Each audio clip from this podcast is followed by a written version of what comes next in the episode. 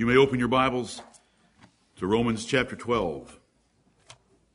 All scripture is given by inspiration of God and is profitable for doctrine, for reproof, for correction, for instruction in righteousness, that the man of God may be perfect, truly furnished unto all good works. An imperfect man with a perfect Bible, with the prayers of the saints, and some preparation thereunto can be perfectly sufficient to teach us everything we need to know from the Word of God. Right. According to 2 Timothy chapter 3. We have the wisdom of heaven there for every subject that we can ever encounter in life.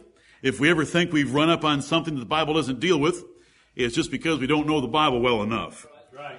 It's, uh, it's not a short, a shortness in God's delivery of truth and revealed wisdom to us.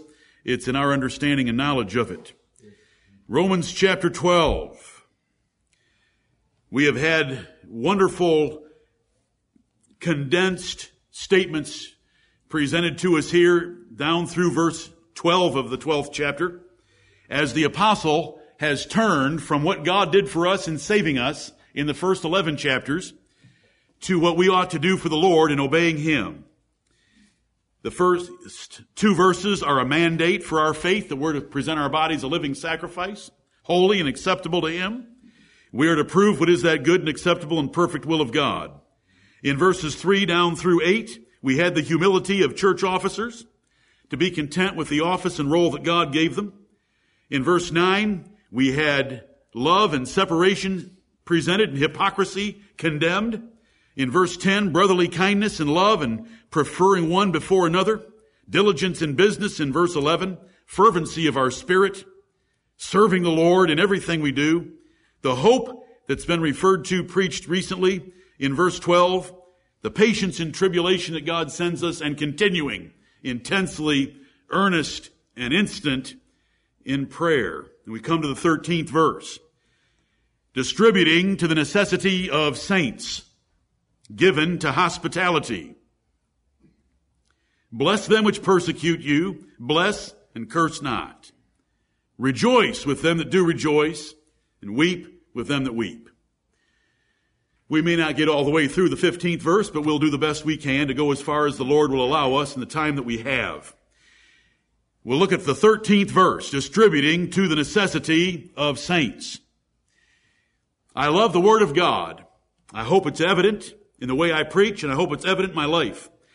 And I hope it's evident in yours that you love every word of the King James Bible. Amen. And that we want to defend every one of them, and we understand the importance of every one of them. When I look at the six words that make up the first clause of verse 13, I try to take away any one of those words, and it just corrupts the whole clause. If I, if I take away, away the little word to, then I have distributing the necessity of saints. That means I need to go visit every saint and find out what they have for their necessary means. That's their food and clothing and shelter and so forth, and take it away and give it to somebody else. Well, that's not the purpose of the verse. That's just by taking away the little word to. That means I would be distributing what is necessary for saints to live. But we're supposed to be distributing to the necessity of saints. And I, I just want you to appreciate every word Right. of this clause. Distributing tells us to give. Necessity tells us how much. Saints tells us to whom. And it's just precious in six words. So many Christians have written me, asked me over decades of time about all the pleas that are made for sending money to Africa and other continents and countries of the world to drill wells and feed them with American food. They just keep right on having babies out in the middle of the desert. And so Americans are preyed on. That's P-R-E-Y-E-D. They're not prayed, P-R-A-Y-E-D. They're preyed upon by so-called televangelists and others who want to make you feel good that you've done something noble and great by giving one tenth of one percent, some little token of good that you can send off to feed some little Malt-O-Meal breakfast to some little starving Biafran. You know, and they love to give pictures and up close videos of flies crawling across eyeballs of little naked children with their bellies bloated and to make you feel entirely miserable for living in America and enjoying God's blessings on this nation and that you should redistribute your wealth to them. And so they make appeal after appeal to that.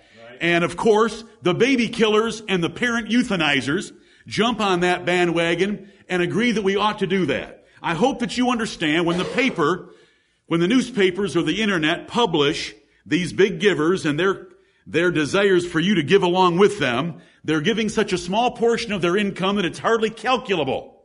Second, these same people kill their own children. Third, these same people euthanize their own parents. They have no affection or love that is ordinary, that is Christian or spiritual at all. Right. It makes them feel good because they can give such a small amount to help others. And it makes them feel good. But the Bible doesn't care about those kind of feel good feelings. The Bible says that the plowing of the wicked is sin. That when a wicked man goes out and plows his field, and that earth is the Lord's, and the grain is the Lord's, and the strength of the ox is the Lord's, and the John Deere tractor with the PTO coming out of the rear end of that tractor is the Lord's, because the, the witty inventions of the Lord's. That if he's not giving God the glory, it's sin to even pull a tractor across a field. But these people make us feel guilty. And the people of God don't need to feel guilty if they would read the Bible. Right.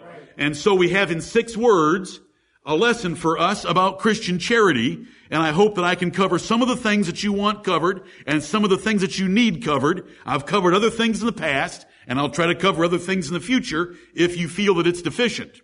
This is our living sacrifice. Right. Verses 1 and 2 told us to present our bodies a living sacrifice. Well, when do we get sacrificial?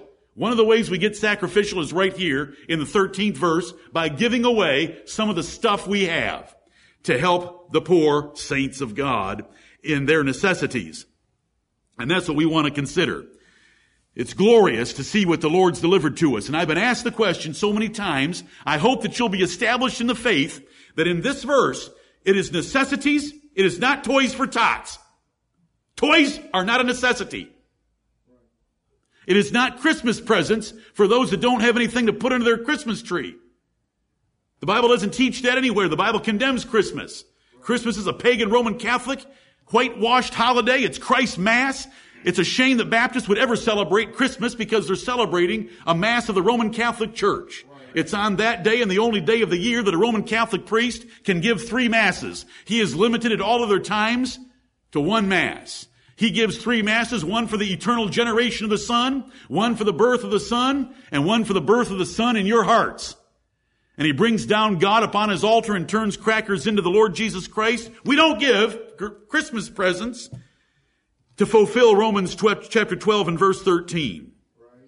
And so this, this burden that people want to put upon us and the false religion that exists today, which, which does not exalt the kingdom of the Lord Jesus Christ and the church of Jesus Christ like it ought to. It doesn't recognize that God's made a difference between the righteous and the wicked. It doesn't recognize that God's elected some and passed over others. It doesn't recognize that there are vessels of honor and vessels of dishonor. It doesn't recognize any of that. It blends it all together because we're all human. Well, what a curse that is. Who cares if we're all human? You know, are we the Lord's? And if we're the Lord's, we want to look for the Lord's people. Right. If we're of the household of faith, we want to look for the household of faith and take care of them. And so we come to this verse, distributing to the necessity of saints. First of all, the lesson in the verb, distributing. To distribute is to deal out or bestow in portions or shares among a number of recipients. It's to disperse or give away or share what you have. The verb means to give. Though it's limited by context, right here, necessity and saints, so the distribution is limited by two rules that God puts on it right in this clause, yet Christians should be givers, and they should be liberal givers, and they should be generous givers. Because look what God has given to us. And we should reflect that in our willingness to give our things away because God gave His only begotten Son that we should be saved through Him. And if God gave His only begotten Son, we should be willing to lay down our lives for the brethren. According to 1 John chapters 3 and 4. We should be willing to do that. And Christians should be the, the most wonderful givers in the world. And it's, it's pretty easy to outgive all these big people who want to talk about their gifts because they give such a small percentage anyway. You, you should check into them. They'll make a, bit, a lot of noise about the giving that they give, but there isn't a whole lot of financial accounting on the percentage of how much they give. I'm talking about worldlings. I'm talking about the Elton Johns and the Madonnas that want to get a big bandwagon going for feeding those devil worshiping Roman Catholic savages down in Haiti. You say you're not talking very nicely about them. There isn't anything nice to say about them. You say they're human. So was Judas Iscariot. So were the Philistines, the Hittites, the Egyptians, and Pharaoh at the head of the Egyptian army. So were the Ammonites, the Moabites, the Edomites, and the rest of them. So were the Babylonians. And if I read Psalm 137 correctly, the psalmist in 137 says, we can't wait until we take Babylonian children and dash their brains out against a stone. You say, is that in the Bible? That's in the Bible. It's not from Jonathan Crosby. It's from the living God of heaven. He's made a difference among men. There's a difference between Cain and Abel, and if you want to be a friend of Cain, you're welcome to it, but you're not going to be a friend of ours. We're going to be a friend of Abel and all those that came from Abel in the history of the world, and they're the ones we're going to take care of. They're the ones we care about. When the world wants to tell us about love, they don't know what love is. The greatest love to the worldling is love of self. And that is nothing but selfish narcissism. It's sickening. You already love yourself enough. We want to learn how to love others. They don't know anything about love. We know about love. They are so confused that they would describe the greatest love of all as love for yourself. The greatest love of all is God's love for his people through the Lord Jesus Christ. Amen. The next greatest love is our love for our brethren. It's not love of ourselves. That's a curse to humanity, is to love yourself. The, the, the commandment of the Savior is to learn to love others like you love yourself. Because if you can ever treat others like you already treat yourself, pampering yourself, defending yourself, then you'll be a right good lover of the brethren. Right. You know, the perilous times of the last days start off with 19 symptoms of this dangerous time that we live in. And the first one is men shall be lovers of their own selves. They don't know anything about love. We know about love because God's taught us. Look at Deuteronomy chapter 15. I, I can take you anywhere in the Bible and show you that the people of God have been givers, but they have a limited audience that they give to and they give for needs. Deuteronomy chapter 15, verse 7. If there be any among you, if there be among you a poor man, Deuteronomy 15, 7, if there be among you a poor man of one of thy brethren within any of thy gates in thy land, are you hearing the qualifications here? If there be among you a poor man of one of thy brethren within any of thy gates in thy land, which the Lord thy God giveth thee, thou shalt not harden thine heart nor shut thine hand from thy poor brother. Poor brother. But thou shalt open thine hand wide unto him, and it shalt surely lend him sufficient for his need in that which he wanteth. And that want is not what he desires. That want is what he needs. Right. There's a difference in the word want used in the Bible, and you should understand that. Beware that there be not a thought in thy wicked heart saying, the seventh year, the year of release is at hand, and thine eye be evil against thy poor brother, and thou givest him not. And he cry unto the Lord against thee, and it be sin unto thee. Thou shalt surely give him, and thine heart shall not be grieved when thou givest unto him, because that for this thing the Lord thy God shall bless thee in all thy works, and in all that thou puttest thine hand unto. And it goes on to say the poor shall never cease out of the land. We're never going to get rid of the poor, and that's never the purpose of giving. It's because the Lord has blessed us with so much, we ought to show that same likeness, and it's for a blessing from the Lord that we give, because that passage told you that. That's one of the reasons that we give. You know, that's in Deuteronomy, in the books of Moses. If we come over to 1 John chapter 3, just to look at another extreme, and there's plenty of passages in between, this is what we can read. 1 John 3, 16. Hereby perceive we the love of God, because he laid down his life for us. And we ought to lay down our lives for the brethren. But whoso hath this world's good, and seeth his brother have need, and shutteth up his bowels of compassion from him, how dwelleth the love of God in him? God showed his love, and we better show our love. And that's been taught plenty of times in this church. I've committed myself to at least once a quarter to preach about brotherly love in some way, shape, or form, and you may not recognize it sometimes, but I do get my commitment done to you. And that is that we care about the brethren.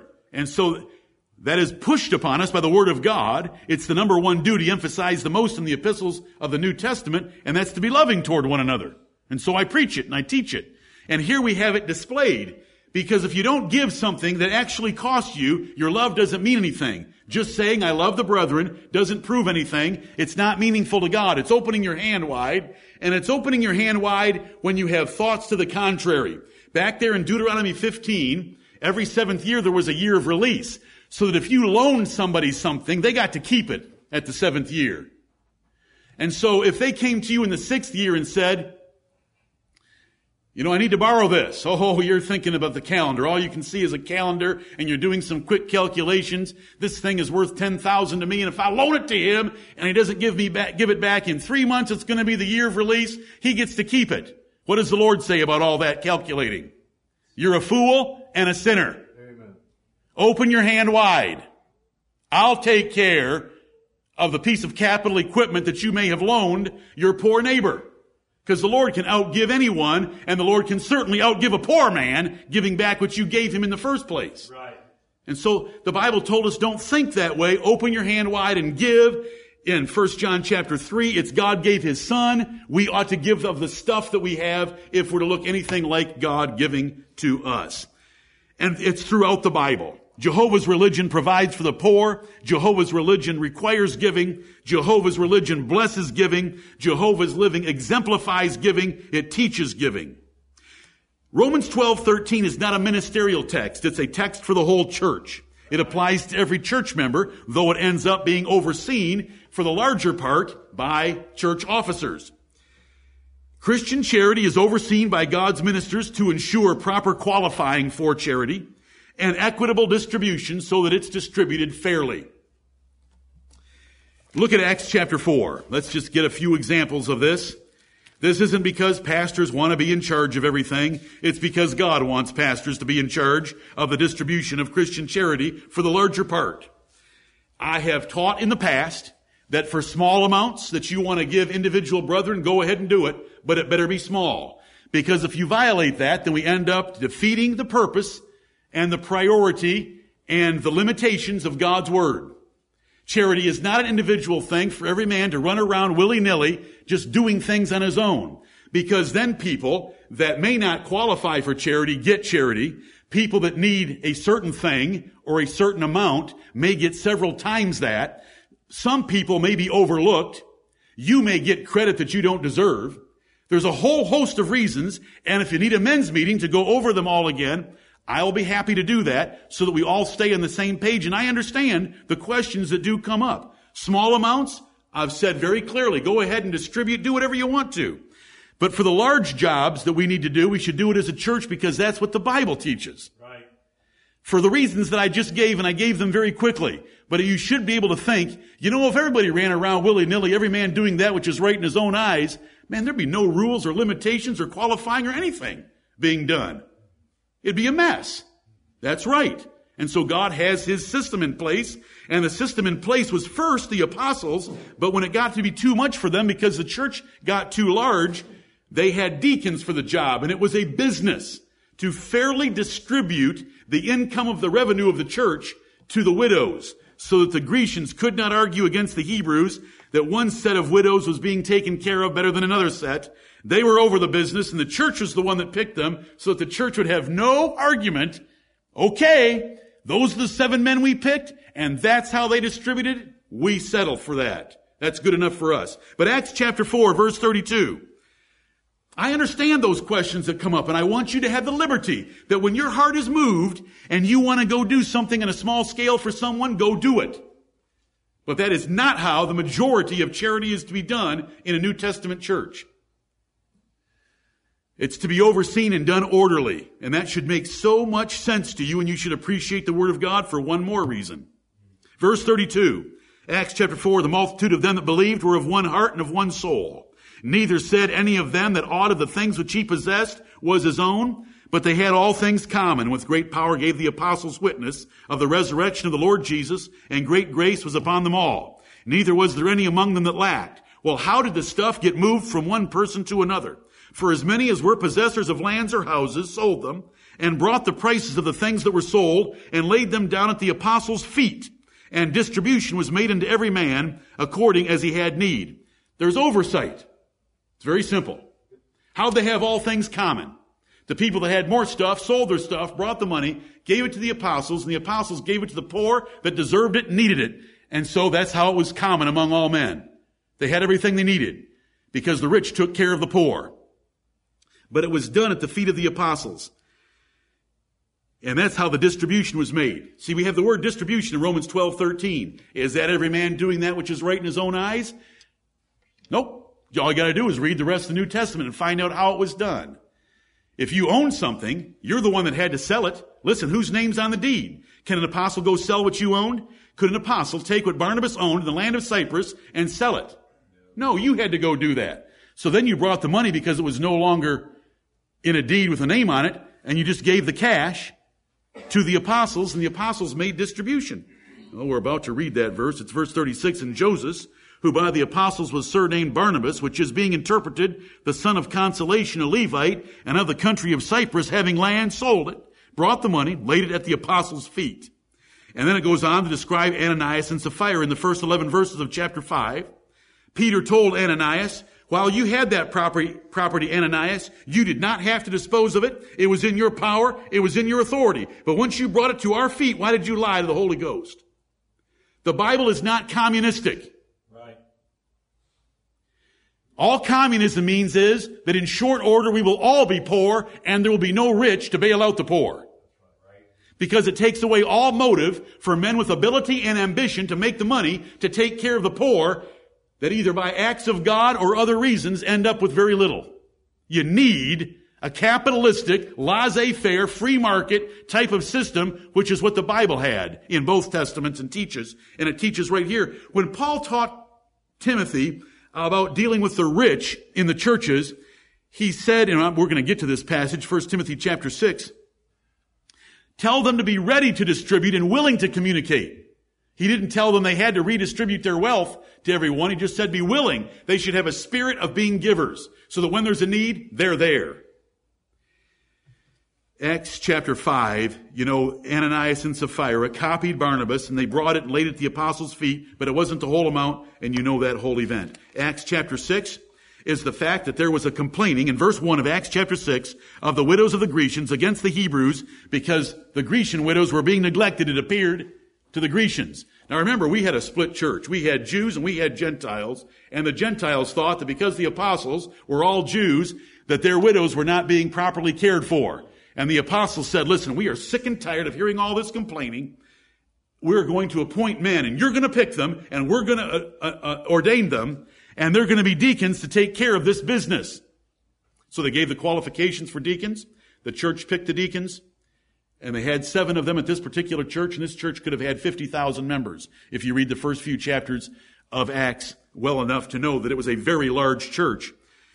And so their widows were taken care of. That's what deacons are supposed to do, is to do things like that to distract the, the men of God from the Word of God and from prayer. But notice Acts 4, Acts 5, Acts 6, and whatever you read about giving taking place, that giving was under the oversight of apostles or deacons. And so we want to remember that. That it's, that it's it's done under the oversight of God's ministers who have a commitment by their office to be very careful and not showing any partiality. Because the warnings of partiality to ministers are very severe so that it's done equitably and fairly to all. Right. You know, there's rules for giving. Even if you think about widows. You know, it was recently that I preached 14, the 14 verses of 1 Timothy 5, 3 to 1 Timothy 5, 16. Even such a noble cause as a widow and the Bible teaches supporting widows throughout. Helping widows. Visiting the fatherless and the widows. God's the God of the fatherless and the widows. But even when it comes to a widow, there was a very specific, severe list of qualifications that had to be met in 1 Timothy 5, 3 through 16. And it was not written to a church, it was written to a bishop. And that bishop was to enforce the fact that widows were not supposed to be supported unless they met these qualifications. And so it's a ministerial oversight. That's all I want to deal with on that for right now. I hope I said enough to comfort your minds to a degree. Distribution in a church is public by officers assigned to formally oversee it. Money went to the apostles and then they distributed it so that the church had coverage for all the needs that were there. If you go back to Acts chapter 2, which is the day of Pentecost, and we have a little concluding statement at the end of Acts chapter 2 about what the church was like in Jerusalem. Acts 2.44, and all that believed were together and had all things common, and sold their possessions and goods, and parted them to all men as every man had need. Now see, there it doesn't mention apostles, there it doesn't mention deacons, but guess what? They are the middlemen, even here in these verses. It was not done willy-nilly. It was not done as every man thought right in his own eyes, because the rest of the new, the book of Acts tells us how it was done. It's just summarizing it here that the needs were taken care of, that for the basic necessities, they had all things common. They had everything provided for. They had shelter, they had food, they had clothing, they had emergency medical care, whatever they needed, because this was a unique situation where men had come to Jerusalem, were there for Pentecost, and all of a sudden they were converted. They didn't really want to go home in a hurry. And so the Lord took care of them through the church being full of the Holy Ghost and wanting to give. And give they did. The church grew large enough for it to require a special officer in order to take care of the revenues in order to distribute it to the, the widows. If you come over to 2 Corinthians chapter 8, where the apostle Paul has two chapters in his epistle to the Corinthians about giving. 2 Corinthians chapter 8. We have a poor saints fund. If we had a legitimate need of a significant size, then we would use the poor saints fund. We use the poor saints fund from time to time. You should look at the church statement, and if you need to ask questions, go ahead and ask questions about how we use the poor saints fund. Little things that you want to do for those in the church that may have had a bad week or something bad happened to them, and you just want to show some extra charity and kindness to them, go ahead and do it. But that's the line that we've drawn in the past, and that's as scriptural as I know how to be. And still give you some liberty to show kindness and to let your family possibly participate in that kindness, and yet us practice what is scriptural so that things are done justly, fairly, and rightly as measured by scripture and is measured by those that have, that have the best view of the whole church. In 2 Corinthians chapter 8, I want you to notice that when the apostle Paul is soliciting money from the New Testament churches, it's under very careful ministerial oversight. 2 Corinthians 8, 18. Now, chapter 8 and chapter 9 of 2 Corinthians all about giving. And the Philippian church up there in Macedonia gave first and best, considering their poverty. They were a poor church. The Corinthian church was rich, and Paul's using the example of the Macedonian church or the Philippi church to encourage them and exhort them. And so he has men coming to Corinth to collect. Yeah, he has collectors. And they're going to come and collect what the Corinthians should have raised by now. 2 Corinthians 8:18 and we have sent with him the brother whose praises in the gospel Titus is the one that's been mentioned so far whose praises in the gospel throughout all the churches and not that only but who was also chosen of the churches to travel with us with this grace See, it's one of the gifts of grace of Romans 12, the first eight verses. The gift of giving, the gift of distributing, distributing money to other churches. With this grace, which is administered by us. Notice, there's administration to giving in the Bible. Which is administered by us to the glory of the same Lord and declaration of your ready mind. Avoiding this, that no man should blame us in this abundance which is administered by us. There's administration named again that no man can blame us because look at how we're doing it. We've sent this man with the man that, that's already, Titus is already coming. We've sent this man who everyone, all the churches know about because we want to provide for honest things, not only in the sight of the Lord, but also in the sight of men. And we have sent with them, because now it's plural, our brother, whom we have oftentimes proved diligent in many things, but now much more diligent upon the great confidence which I have in you.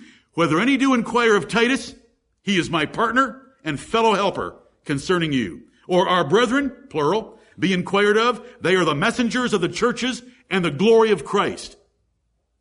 That's authority and that's administration. Those are officers fulfilling Romans 12 verses 3 through 8 and the gift of distributing and giving and showing mercy to other churches. And notice Paul's praising of these men for the Corinthians to feel comfortable that they could take a hundred thousand from their church revenues or whatever the amount was and give it to these men who are going to get on ships and make way for Judea to take care of the poor saints in Judea. And this is the way the Bible talks throughout. Now, if you want to sew a coat and your name is Dorcas, guess what you can do? You don't have to sew the coat and bring it to the apostles and lay it at the apostles' feet and let the apostle put the coat on somebody. Just go ahead and sew a coat. But when it comes to large amounts of money, it's under the administration of God's officers. Right. I don't want to. Look at 1 Timothy chapter 6. Distributing. Christians ought to be liberal givers.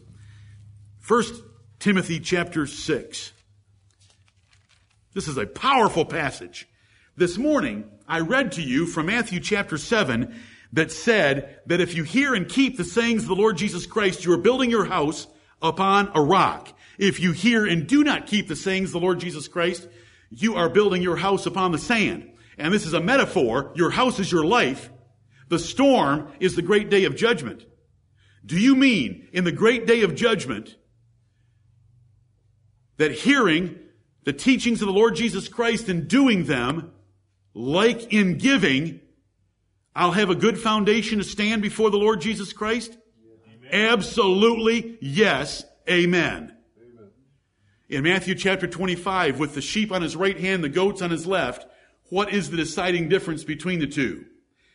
Is it, is it sheep? Thank you for inviting me into your hearts. Goats? Why didn't you invite me into your hearts? Is that in Matthew 25? Not at all. Sheep. When I was hungry, you fed me. When I was thirsty, you gave me drink. When I was in prison, you visited me. When I was naked, you clothed me. Lord, when did we ever do anything like that? In that you did it to one of the least of these, my brethren, you did it to me. Right. Can you see the saints? Mm-hmm. I didn't do anything. I didn't do anything. You want to know, you want to hear the goats? Lord, Lord, have we not prophesied in thy name? And he'll say, when I was hungry, you didn't feed me. When I was thirsty, you didn't give me drink. When I was naked, you didn't clothe me. When did we ever see you that way? Inasmuch as you didn't do it to one of the least of these my brethren. I want to tell you right now, you about ready to get up out of your seat and go find some lowly brother in this church and hug him and slip a couple hundred bucks in his pocket and say, take your family out to eat at a nice restaurant this afternoon? Let's, let's do it right now. Listen, if the Word of God has any effect on you, it should affect us that way. Every single one of us that way. You say, well, that's above and beyond the necessities because all the necessities have been covered in our church. Yeah, of course, in our system. Oh, I don't want to get off track too much. In, we live in a, in a situation where the nation and the church are separate. Israel, the church and the nation were one.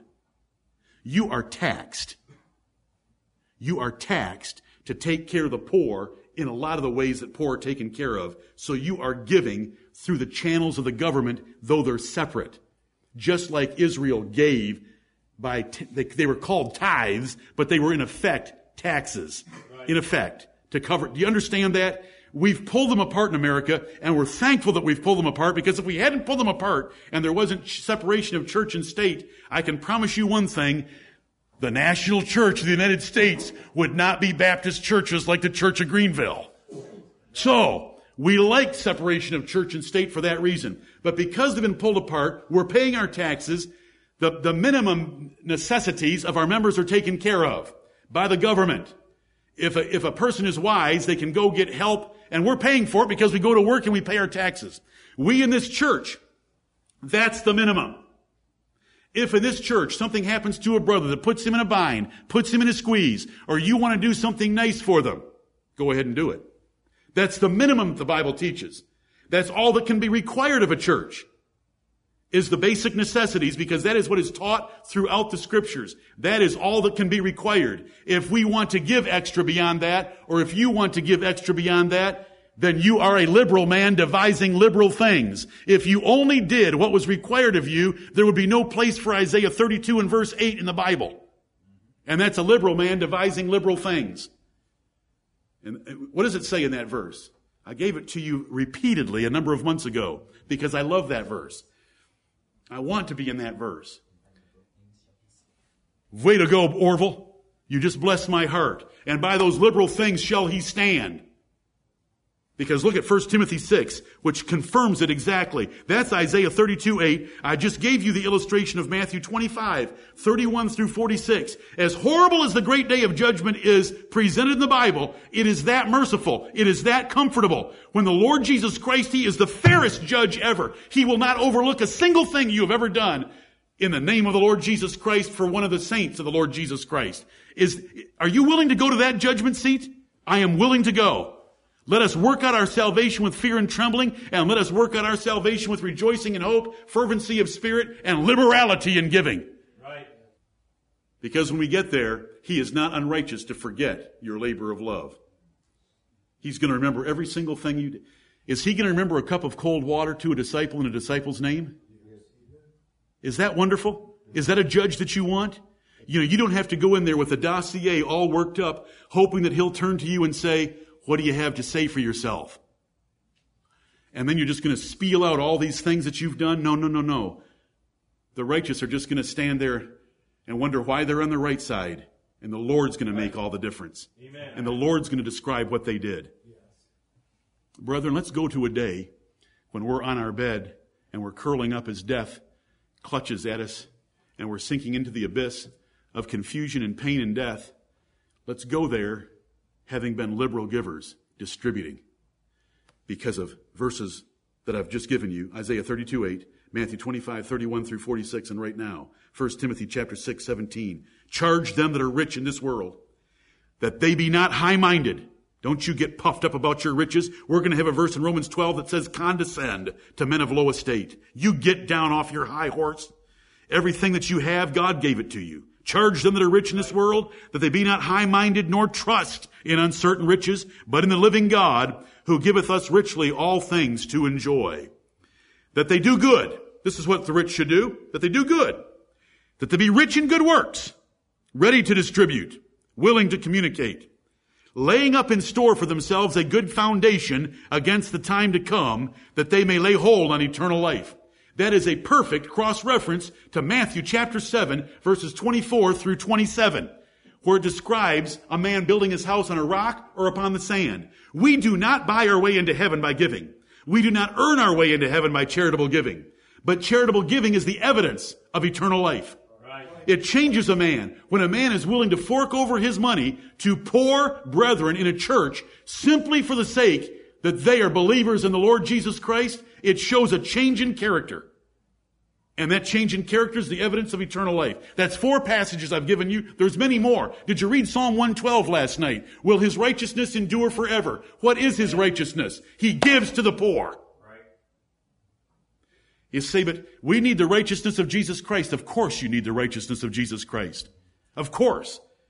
Of course, your name in the book of life is what gets you into heaven, but the evidence of it is what the Lord brings out in these passages in order to encourage you and provoke you and exhort you and move you to these acts of righteousness. What's one of the strongest measures he could ever give you is listing that as the evidence of eternal life that's even accounted for in the day of judgment by the judge himself. That should encourage you. That's why it's listed. Of course we only get into heaven by the righteousness of the Lord Jesus Christ. But our righteousness has a very important role and place in it. That's the evidence of his righteousness. Why does First John say, he that is right, he that doeth righteousness is righteous? Amen. That's how we show it. And this is an exciting way to show it. Is this win-win yes. in the Christian religion? When you give for somebody else to have something nice and to lift them up a little bit, do you win for the giving? Well, let's that, let me ask it this way. Who wins most? The giver. Acts 20, 35. The apostle Paul taught in the red writing because he was quoting the Lord Jesus Christ, it is more blessed to give than to receive. Do they win? Yes, because they get something they didn't have. Everybody wins.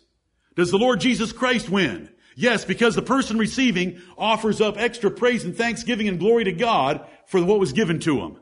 Everybody wins. The Lord Jesus Christ is glorified because God gave His Son for us and we're laying down our lives for the brethren. Have I taught you in this church that the most important reason to go to work is to have some extra to give to others? Yeah. Right. Why in the world would you just want to go to work to get something extra nice for yourself? It, for those of you that have bought some, some nice things for yourself, after you use it a couple times, is it all that exciting? You want to share it. I'm not a very good husband in this respect. Whenever Sherry and I are having a nice meal alone, after a few minutes, I'll say to her, wouldn't this be a whole lot better if we had some other of our brethren with us? And she'll, she'll say, the computer widow, my wife is a computer widow. She'll say, well, I, I thought it was pretty nice. Just the two of us sitting here. But you know, we ought to have that. I want to share it. If it's good, it's good enough to be shared. Look at those verses. Wow. Laying up in store for themselves a good foundation against the time to come. You know, if somebody jumped in and just heard a paragraph of this sermon, they would think I was preaching you could buy your way into heaven. But they haven't listened to the rest of what we've preached about the second Adam and the first Adam, and uh, we certainly don't believe that. We believe we need the second Adam, but the evidence for eternal life. And I love all these passages because God has given us an understanding of how they all fit together perfectly. But if you don't have this giving spirit, if you don't love to give away your money, if you don't love to do something nice for other people while you may not be enjoying that yourself, then when you meet the Lord Jesus Christ, what side are you going to be on? If you're stingy, okay, that's distributing. You know, there was a rich young ruler that came to the Lord Jesus Christ, and Jesus Christ said, keep the, keep the commandments. He said, I've kept them all from my youth up. One thing, one thing you've overlooked. Sell all that you have and give to the poor and come follow me. Oh, that hurt. He turned and walked away from the Lord Jesus Christ. Don't let there be anybody in here that does that today. Amen. Right. Let's be excited about it. If you want to make yourself an opportunity, then why don't you, uh, not right now, but to just take a church directory, go through it. Who has the least? Who could I do something for? Who could use a little pick me up right now? Go pick them up. Don't think that what I just taught in the last excessive number of minutes about ministerial oversight of giving hinders you from giving. Right, right. You say, well, I want to do something bigger than I can afford. Maybe the church ought to do, then bring it. Bring your idea. Bring your idea. Look at this clause back in Romans 12, 13. Romans chapter 12. Oh, giving should be exciting. Giving is an evidence of eternal life. Giving makes you look like God because God gave His Son for us. Giving is win, win, win. It's wonderful. The liberal soul. And we say liberal souls, we're not talking about politics. We're talking about generosity from Isaiah chapter 32 and verse 8 distributing to the necessity. Necessity limits the distribution to legitimate needs as God defines them in his charity manual called the Bible. The Bible has defined rules for charitable giving because Christianity is not at all communism. Communism is from every, from every man according to his ability, to every man according to his needs. What they mean is everybody goes to work and everything you earn is put into a pool and it's distributed equally to everyone. All that does is take away the incentive of all those with ability and ambition to make a lot of money. Because those that God has given a great deal of ability, drive, ambition to can make more, and they will risk their capital to make even yet more that will employ others. And so we have the Soviet Union where people live, you know, near poverty. Everybody lives near poverty level, except for a few mafioso. And we have America where you can do much differently because it's closely aligned, more closely aligned to what the Bible describes. Right. You know, the rich weren't told, distribute everything you have. They were told to be willing to distribute, right. ready to communicate, ready. Like Paul told the Corinthians, you should be ready. So that when a need count comes up, like the poor saints in Judea, you have a check to write, and you will write it. Not that you have to right off the bat. You know, the Bible didn't say for masters if they, if they were called or converted as Christians to become slaves. You were to stay in the role God gave you. Remember 1 Corinthians 7? I Went over that with you recently in verses 17 through 20. Whatsoever uh, vocation a man is called in, whatever calling he's in when he's converted by the Lord Jesus Christ, he should stay in that calling. The Bible's very specific about the needs that are to be met by charitable giving. We do not distribute all of a rich man's riches to the poor until everyone has the same balance sheet. Now, of course, the poor want that to happen because they're lazy and they want somebody else to work hard for them. Ordinarily. Ordinarily. I'm not picking on the poor. If you were to ask a poor man, what do you think of the idea of the rich selling all that they have, putting it in a pool, and dividing it up with us? Well, like every union mentality in the country, I like that idea. But what happens? There's a total breakdown of society, and no one's going to have a job, and everyone's going to starve to death. Just go ask Mao's, about Mao's experience in China. Why don't you go read about the famine in China when Mao Zedong was in charge of that country and the millions and millions that starved to death in that country by trying something like that? When you take away the incentive for a man to, to plant his fields or to plant his rice or to raise his fish, when you take away that incentive, then he's not going to do it like he otherwise would if his belly depended upon it. Does the book of Proverbs teach us that every man works for his belly? Yeah. Then you gotta let him get hungry. You can't be taking from a man who's working for some other motive and give it to this man because then his belly's going to be full and he's not going to work. I don't want to talk about any of that stuff, really. I hope you all understand that and know it. Christian charity does not try to artificially create equality in income or assets like communism, but the rich are allowed, fully allowed, to remain rich. Job remained rich. He didn't give away everything he had. No, and the book of Job is a list of, eh, the, the book of Job includes Job making a list of different things he did that were acts of righteousness before God. And it included making the widow's heart to sing and putting warm fleece on, on orphan children. It says those things, but nowhere does it say, I sold all my flocks and herds and sold all my real estate holdings and just gave it to UNICEF. Nowhere is that found in the Bible. UNICEF isn't a Christian organization, and a Christian giving any money to UNICEF, he better make sure that he's already followed the four things that he should have done with his money. And that is he should have taken care of the poor in his family, the poor in his church, the poor in other churches of like precious faith, and then the poor that God puts directly in his path in his ordinary course of business. Right. Those are the four objects of charity right there. There are no more. Bible charity is limited in the Bible, limited in what it's requ- what the requirement is. What you must out of necessity provide for is food, clothing, shelter, or life-threatening medical treatment. It's not luxury. It's not pleasure, privileges, support, toys, Christmas presents, or any other such nonsense. That's what's required. If in a situation like ours, where we're giving through our taxes and we're giving through the church, and you see something that you'd like to do for someone else in an act of charity, then go ahead and devise your liberal thing. If it's a large liberal thing, then bring it and run it through the church. Have I said enough? Please, please nod some heads up and down just to give me a little freedom. I'm chained, shackled, and the clock is beating me. And I have 38 strokes already. There's verses that can support all that, and I've preached it before. If you want to look at an interesting outline on this subject, it's to go, go to our website and type in Haiti, and it will bring up that document that we preached several years ago. Let's look at the last word of this clause distributing to the necessity of saints. This is, this is shocking when a person really understands what this verse is saying, distributing to the necessity of saints. Of saints. Of saints. I don't care what James Robinson does on television by showing flies crawling across the child's eyes. Saints. It's the word of the Lord. It's not my word. And we're going to show that from the Bible. God's chosen this out of this world. We're strangers and pilgrims here. Our primary duties are to the household of faith, not to the worldlings around us.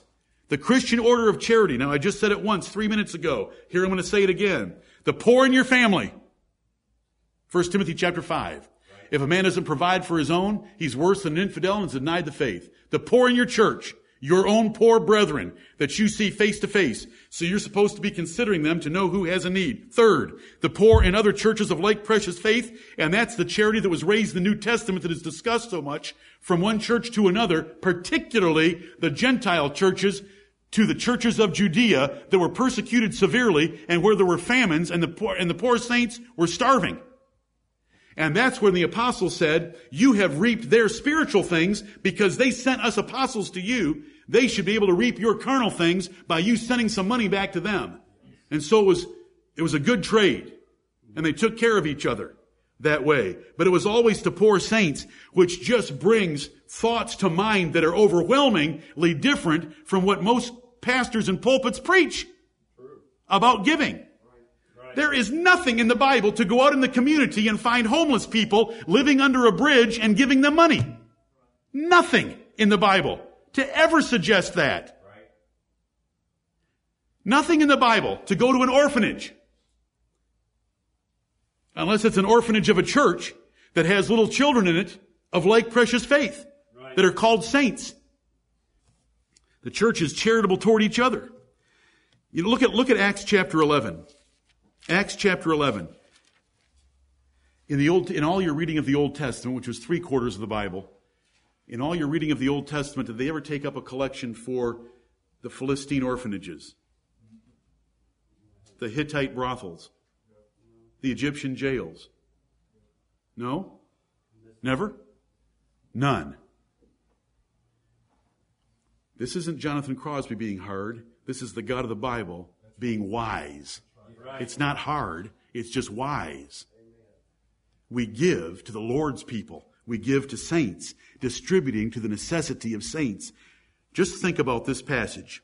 Acts chapter 11 and verse 27, and we are in Antioch of Syria, which is 300, 400 miles north of Jerusalem. You know Syria lies north of Israel to this day. Acts 11, 27. And in these days, came prophets from Jerusalem unto Antioch. And there stood up one of them named Agabus, and signified by the Spirit that there should be great dearth throughout all the world. A famine. Terrible famine. A great dearth. Which came to pass in the days of Claudius Caesar. Then the disciples, every man according to his ability, determined to send relief unto the brethren which dwelt in Judea, which also they did, and sent it to the elders by the hands of Barnabas and Saul. Were there any starving people in Antioch of Syria? Were there starving people in Syria? Were there starving people in Samaria between Syria and Judea? Yes, yes, yes, yes, and we could keep asking questions until we ran out of moisture in our mouth for all the yeses. But where did they send their money? To the brethren in Judea. Were there other unbelievers in Judea? Did they send their money, did they send their money to the brethren in Judea because they were Jews? Or did they send their money to the brethren in Judea because they were brethren? brethren. This is the word of the Lord. Amen. This is repeated over and over and over again in the scriptures of our God. We are a separate people. We are strangers and pilgrims in this world, and we take care of the other strangers and pilgrims in this world. We do not take care of our persecutors. We will bless our persecutors, and we will not curse them, but we do not take care of them like we take care of poor brethren.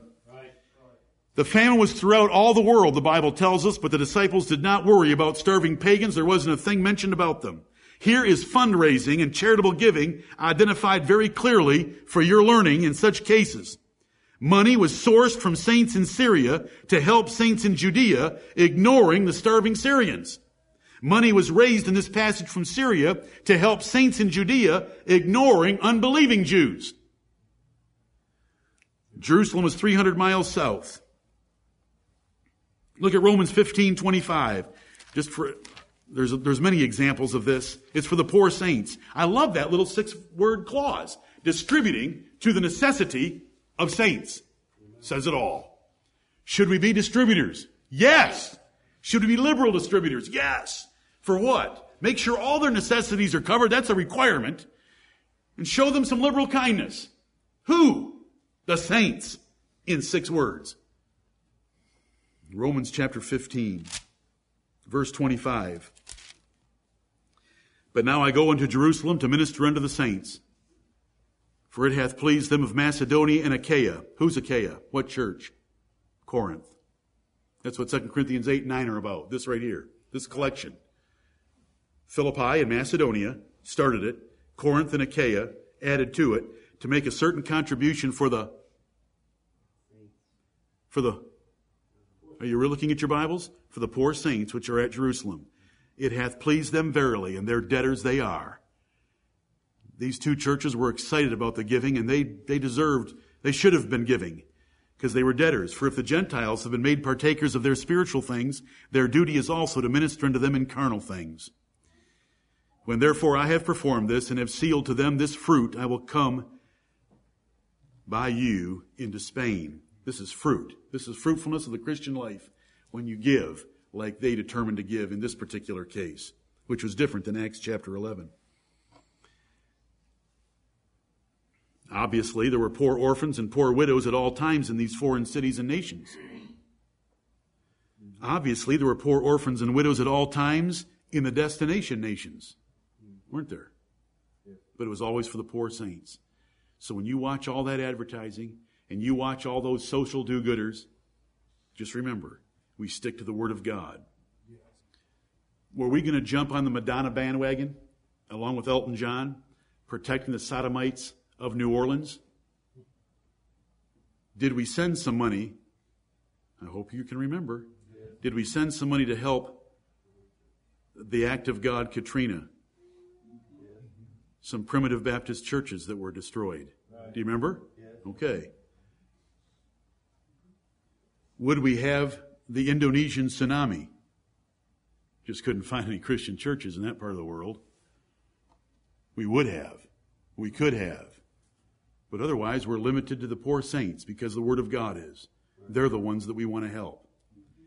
Because, see, the poor are never going to go away. And if the church at Philippi and the church at Corinth had decided, let's take care of all the orphans and widows that are in Macedonia and Achaia, the provinces in which they dwell, there wouldn't have been a cent left for anybody. Because the world has so much poor. But when the Lord takes care of us, we're supposed to take care of one another in the household of faith, is, is the Bible explanation, the Bible terminology for it. Right. Under neither testament did God's people give charity to pagans, which is shocking information and news to most people who haven't read their Bible with understanding.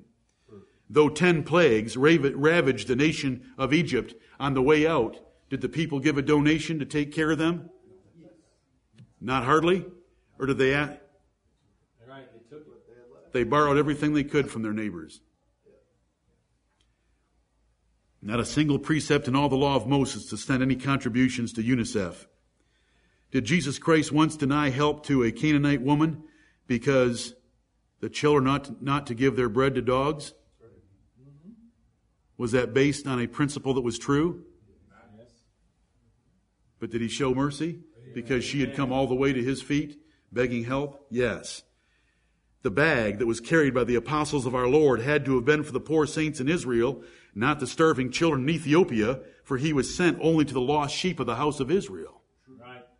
which was the church of God under the old covenant. Romans 12, 13. What do we walk away from this passage with?